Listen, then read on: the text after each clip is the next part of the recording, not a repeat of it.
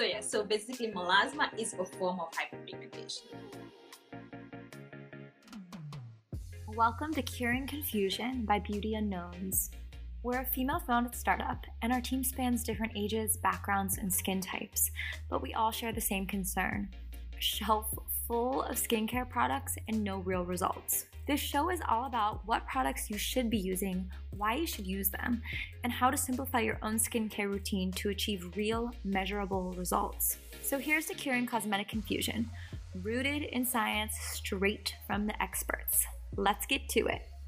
Dr. Kula is a dermatology resident in New York City. She has completed a joint MD PhD program between SUNY Downstate Medical Center and the College of Nanoscale Science and Engineering at SUNY Albany. She is also a member of the Derm in Review Advisory Committee. Some of her dermatologic interests include, but are not limited to, dermatologic surgery, skin of color, and advocating for increased diversity in the field of dermatology. Dr. Cool is extremely active on Instagram, which is how we connected. She also has an IG Live series, so be sure to follow her and stay up to date with that. So today we'll be talking about all things hyperpigmentation. So welcome and thank you for joining us. No, thank you for having me. I'm so excited to answer all the questions that you guys have because, like, even for me when I was growing up, I'm trying to navigate the skincare world. There was a lot of misinformation um, out there, so I just wanted to bring like the real facts to the uh, public and have them make that decision in terms of choosing the right skincare product for them. Yeah, exactly. Cutting through that noise and getting people the advice that they need.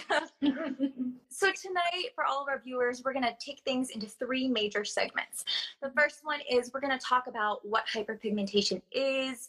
Dr. Kula is going to give us the details, how you can self identify or be kind of self aware about the condition. And then we're going to move into the second segment, which is going to be solutions oriented, right? The products that you should have, the ingredients you should look for, um, and things such as that. And then the last segment, we'll take your questions. Dr. Kula, take it away and kind of start off telling us why you are an expert in this area and really what is the basic definition of hyperpigmentation? I see a lot of hyperpigmentation by the nature of where um, most of our clinics are. Um, so I feel like hyperpigmentation is used outside of the derm community to describe any change in color in your skin. So that is darker than what your original skin color is. So usually that's um, what it means. And when the patient comes in for us, for the dermatologist, um, it could mean many things. Um, mm-hmm. So that's why when I see on my charts coming in and the patient's chief complaint, which is like the reason why they're coming to see me, is hyperpigmentation. So I have to take a step back to see what I'm going to see when that patient walk in because it can be many things. It could be um, maybe there was some an insult to their skin um, when you're talking about acne patients, when they come in for post-inflammatory hyperpigmentation, it means like there was an insult to the skin and uh, where there was inflammation in that skin. And what I'm seeing is the footprint of that inflammation that's manifesting as the dark spot in the skin that or as hyperpigmentation. Or it could mean that they come in for patches, what they have on both cheeks. So usually um, they are talking, we're talking melasma. So it could mean different things, um, but um, the standard definition is any area of your skin that is darker than your original skin color. Okay, and can that happen at any place in the body? Are there places that are more common than others? So it can happen anywhere in the body. So that's usually um, what I mean um, that we have to step back and see what's causing the hyperpigmentation. Mm-hmm. Um, so anywhere in your body, but there are certain um, diseases that are or skin disorder that are more specific to certain area of the skin. So that's when the dermatologist come in and when the patient come in with the chief complaints such as hyperpigmentation, we have to see where the hyperpigmentation is, what other um, lesion that we see on the skin that can um, guide us as to what's causing the hyperpigmentation as well as where the um, hyperpigmentation is. I was reading an article that said because the skin around your eyes are is so thin that that could be a common area. Yes, um, that is a very common area, and that's why sometimes when the patient come in is also like with dark circles. So there are multiple things that can cause um, the dark circles. Um, sometimes it could be like because they have the blood vessels on their skin is too close to the skin, so then when the light reflects it, um, it's because it's so close, it's manifesting at dark circles. Sometimes it could be a patient who have eczema, and one of the manifestation um, of eczema, like you can have like perioral periorbital hyperpigmentation, which is due to like the chronic inflammation in the skin. So yes, it can happen almost anywhere. It's just like a matter of like whenever you have something on your skin, just see um, a skin expert that can help you um, manage to it. That's great advice. So you kind of answered this already, but tips for being self-aware. So basically any discoloration is a trigger that something's off. Are there any other tips you can give to help them maybe know if this is something they have? So yeah, so basically the biggest um, risk factors for um, hyperpigmentation or skin discoloration is um, sun exposure or um, uh, inflammation in the skin, which I already mentioned. So with sun exposure, that's something that everyone on this planet is exposed to. As long as you leave your house or have your window window in your house, you're going to have some form of sun exposure. So these are when I always counsel my patient when they come in um, with sunscreen. Usually my visit, I'll take like 15 minutes to make sure that my patient will leave my office wanting um, to use sunscreen because that's a really big part of the management. So that would be my first two things. It's just like pay attention to um, how much exposure you have uh, to the sun. Make sure you have the appropriate protection when you do go outside. And then, um, like you said, if you see any change in the color of your skin that is darker, these are like things that you monitor and then you can come in and we'll get it checked. Um, how about specific advice for patients with skin of color that could be dealing with this condition? Oh, yeah, I'm glad you brought it up. So I didn't mention that. So usually hyperpigmentation, we see it um, in patient of color. Mm-hmm. Um, that's those are the people that unfortunately um, is affected the most um, by this. And one of my most important um, advice for patients dealing with hyperpigmentation, and I'm dealing with it right now because I have hyperpigmentation from the past near my chin right now is sunscreen. And I know a lot of patients they don't like to use people of color don't like to use sunscreen um, because like when you look at it, sunscreen were technically invented for us for our skin type. Yeah. So now with better formulation, we have better formulation that when we put it on, we don't have a white cast on our screen. I can treat whatever, most likely whatever you have. But if you do hyperpigmentation, one thing that is key in managing it is sunscreen. So I always give them option of sunscreen. I'm like, like which sunscreen do you want to wear? um, because if you're not going to wear it, we're not going to get far.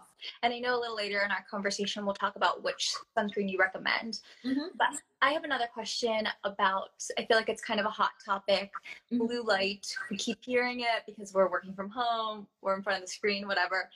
Do you think that blue light contributes to hyperpigmentation as well? So it depends. Um, so, like the data, there's some data to suggest that um, a blue light can affect the skin, but usually it's like for patients who have melasma um, that we usually worry about it, and that's why those patients we usually recommend that whatever sunscreen they use um, should have iron oxide, which is um, a compound that's once in the sunscreen to give you better blue light coverage than the other physical blockers like, like titanium and um, and zinc oxide.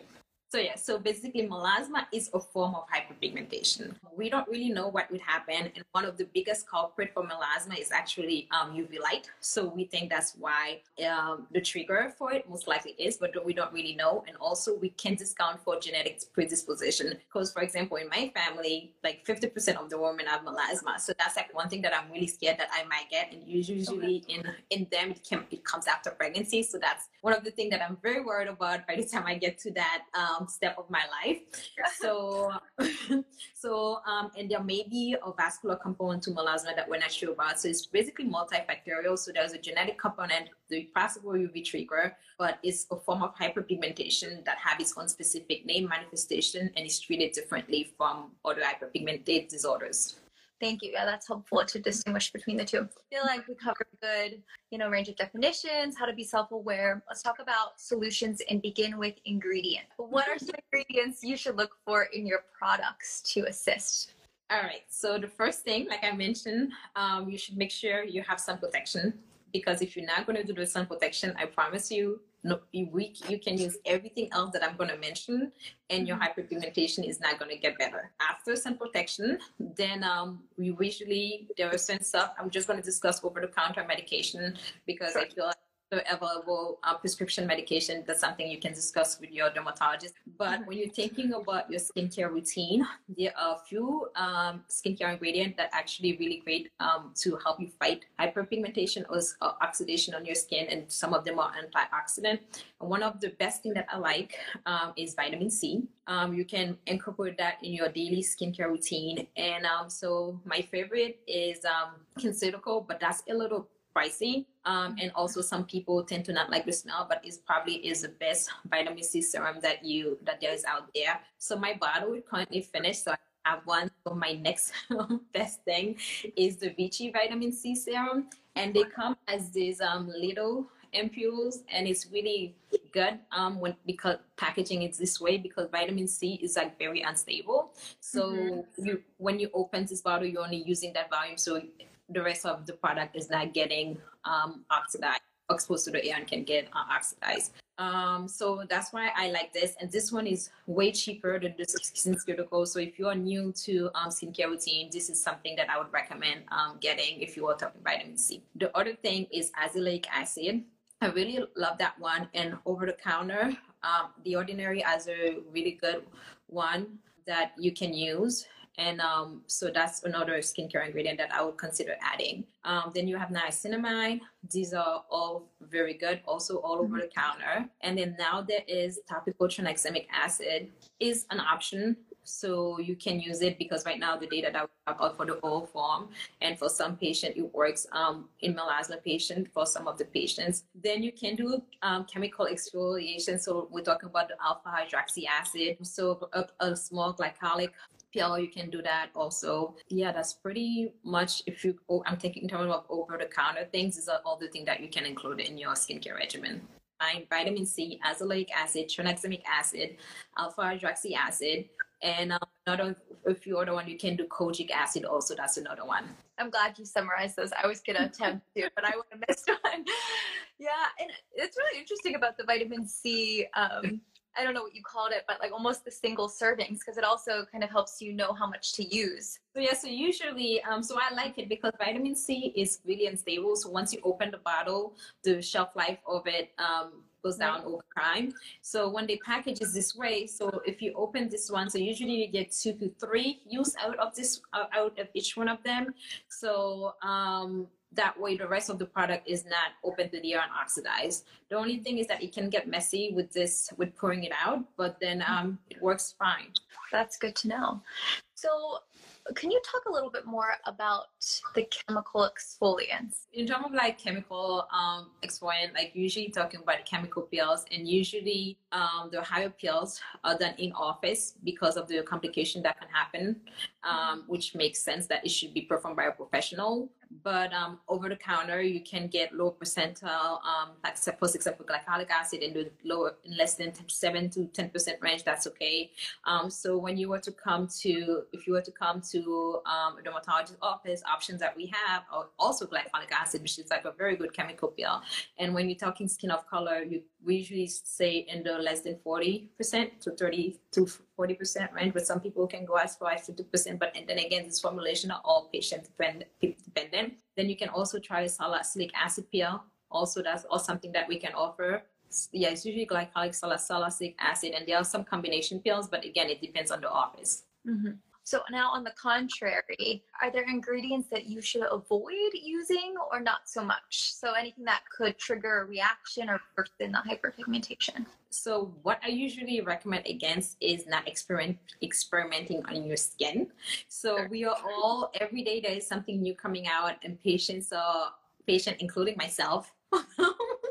want to try out all those um, um, skincare products that are coming out. So you don't know which one you can be allergic to. And it doesn't have to be, um, it could be like a new soap, a new moisturizer. So usually, um, I usually tell patients to try not to limit the skincare product that they put on their skin because we don't know what they can be allergic to. And if you do want to try something, because we're all human and we probably will try something, want to do it, just put it in a small area of your skin um, so that you can see what happens. And um, if you don't have any reaction to it, then you can go ahead and try it out. And usually I recommend against scented products because they have a lot of um, the compound that we most likely could be allergic to. So I usually um, advise against those. The main important thing is to be careful what you spend on your skin, especially if you are an eczema patient where your skin is actually very sensitive. So then um, you should most likely know all your triggers. So avoid those triggers if you can possibly can. And then also limit, basically limit what you put on your skin. And if you are going to do it, just do a small test on a small area of your skin, not your face. Somewhere mm-hmm. where you, if you have hyperpigmentation and we can't treat it, it won't bother you that much. yeah.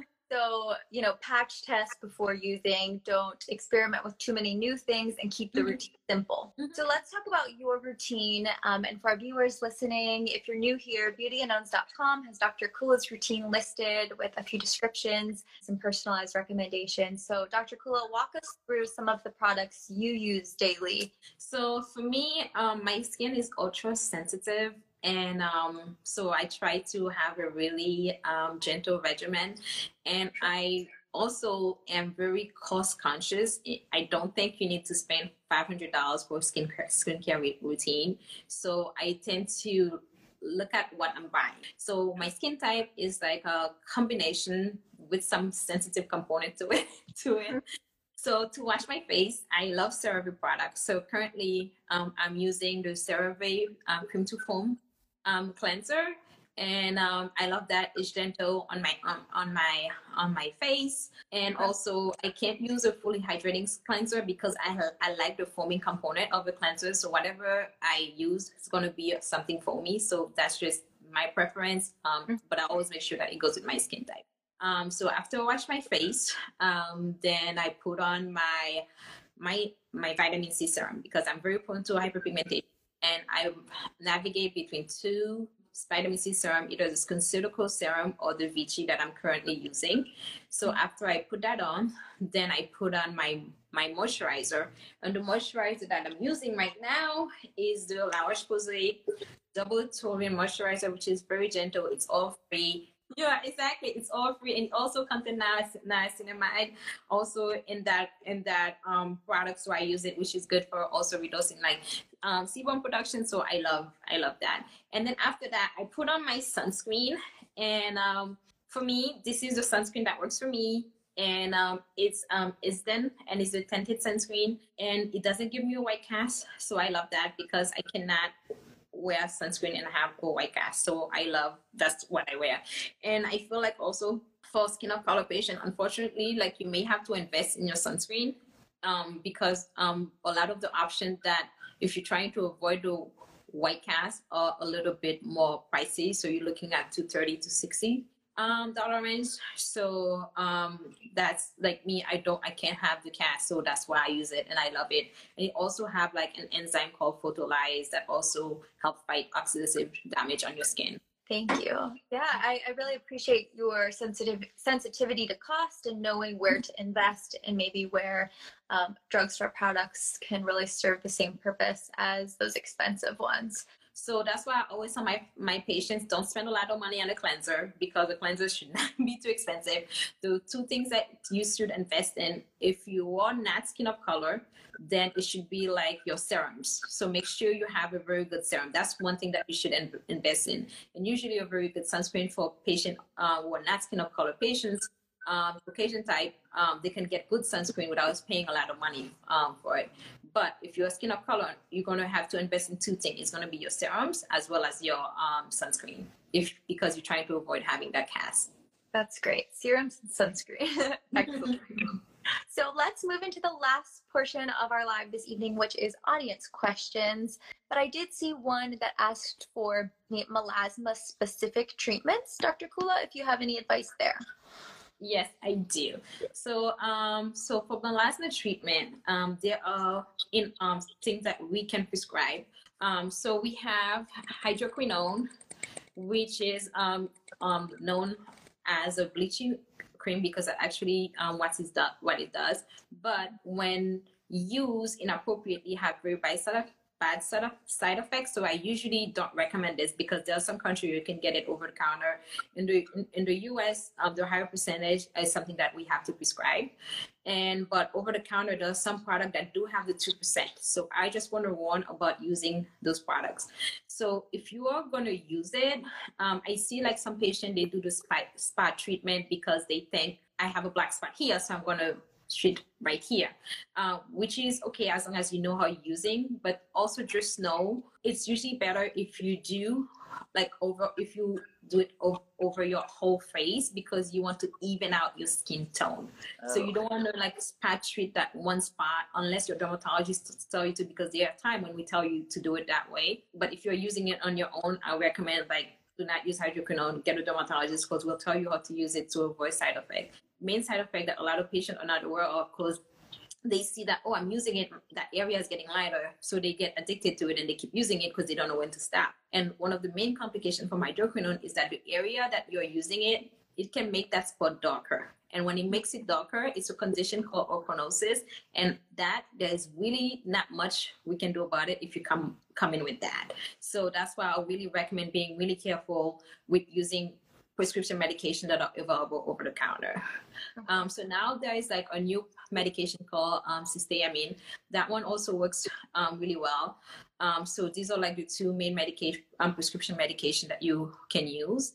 And then there's a third one called Triluma, which is a combination of the hydroquinone, a steroid, and a retinoid. So those are very good medication, but you just need to use them in consultation with your dermatologist because don't get it over the counter. I know in some countries you can get it over the counter.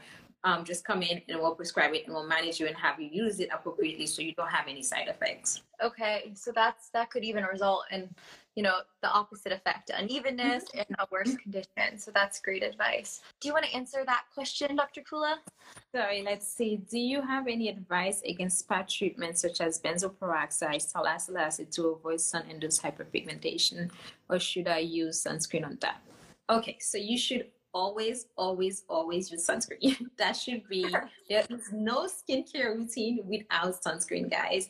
Always, always, and it should be put on as a last step on your morning skincare routine. And the good thing about sunscreen, that is something that I want to kind of make clear here. So, unless you are going outside, um, always in the sun, usually if you're somebody who stay indoors, um, one application is okay because that's something that I get a lot from my own family they say that, oh, I'm not going outside. I don't need sunscreen. But I thought, mom, you're in the kitchen. There's a huge window right here. You're getting some exposure, so you do need sunscreen. And usually, if you're someone who's say inside, you only need that one application. Because I know sometimes one of the bigger factors from patient from using it is the fact that they have to reapply um, every two hours. And yes, with sun exposure, you do need every two hours for appropriate coverage so that you can get the rated SPF under bottle that you get. Spa treatment are fine. You can use spa treatment okay wrong with that um benzoyl peroxide it should help like if you have um the acne spot if you're talking with like post-inflammatory hyperpigmentation it should help you um, with that. And um, but usually if you're going to use like a chemical exfoliant i usually recommend over the whole face again because you want to have that even skin tone. Great question. Thank you for yeah. asking. Uh, and for laser hair removal i usually recommend getting it when I sit in office biodermatologist, because I know there are a lot of med spas actually do um, laser hair removal, and I've seen a lot of uh, complications from um, from it, especially if you're skin of color, because um, the laser needs to be titrated to you. Um, so I would recommend you see like a dermatologist or cosmetic dermatologist, and they can help you with the laser hair removal. Interesting question. I see another one rolling in about preventing buildup from sunscreen if you have to keep reapplying every two hours if you're out and about. So yes, yeah, so, so, that's a good question. It actually raised a now controversial topic um, in skincare, and that's the idea of double cleansing. So um, yeah, so basically, one of the if you are during the summer, if I go to the beach and I'm reapplying my sunscreen every two hours, I agree. Um, sometimes you you feel like your skin is not clean enough. Um, so usually on those days where I I'm if I go to the beach and I put it on every two hours, then I use double cleansing. And my skin is very sensitive, so I use micellar water.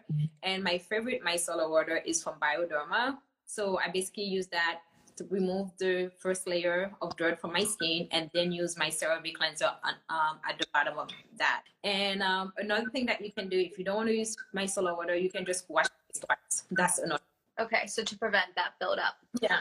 Also, I don't know if you recommend this, Dr. Kula, but I know the brand Colorescience has mm-hmm.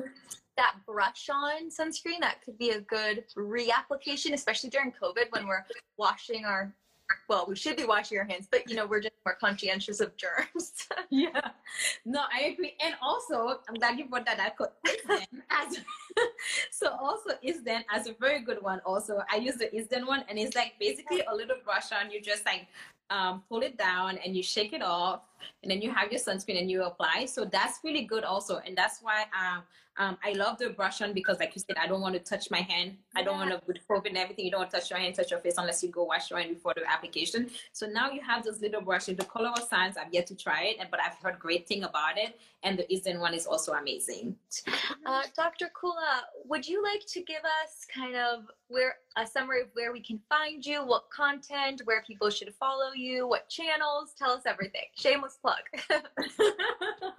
Thank you. So basically, I am on Instagram, and um, I started it um, during COVID um, because during COVID, I realized I was spending a lot of time home, mm-hmm. and also we couldn't go anywhere. So my best way to connect with the was um, social media. So that's when I um, joined Instagram, and then I and being on there, I saw all the misinformation that were on there from a lot of people, but the they were well-intentioned advice, but they just didn't have the right um, information. Um, so then I just felt like maybe I can contribute in a small way. So that's when I created um, this account, the Cool Derm, and um, it's basically a site where I will post everything about skincare, only the um, the uh, facts, and I will also address the controversies on that on, the, on that site.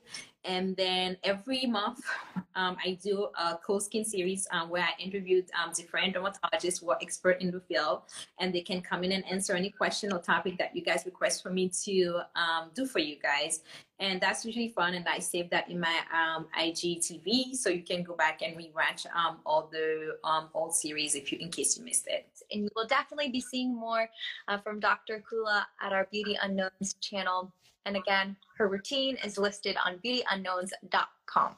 And also, I want to say you guys should follow Beauty Unknown because, unlike my page, you only get my opinion. They bring you every dermatologist's opinion. And one thing we all know in dermatology, um, there is not an exact science, so different people can be um, different dermatologists can be right doing the same, managing the same thing. So it's mm-hmm. good to know like the different options out there, and they have an amazing um, list of dermatologists on on that join the um, Beauty Unknown. So follow them so that you can keep up um, with um, who's who and what's out there. Thank you, Dr. Kula. Thank you so much. We're so grateful for your time.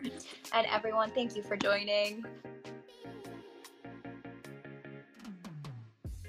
Thanks for joining us on today's episode. If you like what you hear, share our podcast with a friend. Don't forget to rate, review, and subscribe to our podcast if you haven't done so already. Remember, our team is here to cure your skincare confusion, so definitely check out our other content. A list of products we mentioned on today's episode can be found on our skincare routines page at beautyunknowns.com. We're also on Instagram at beautyunknowns, where we interact with followers daily. We are here for you, and we're excited you're listening and taking steps towards healthier skin. We'll talk to you soon.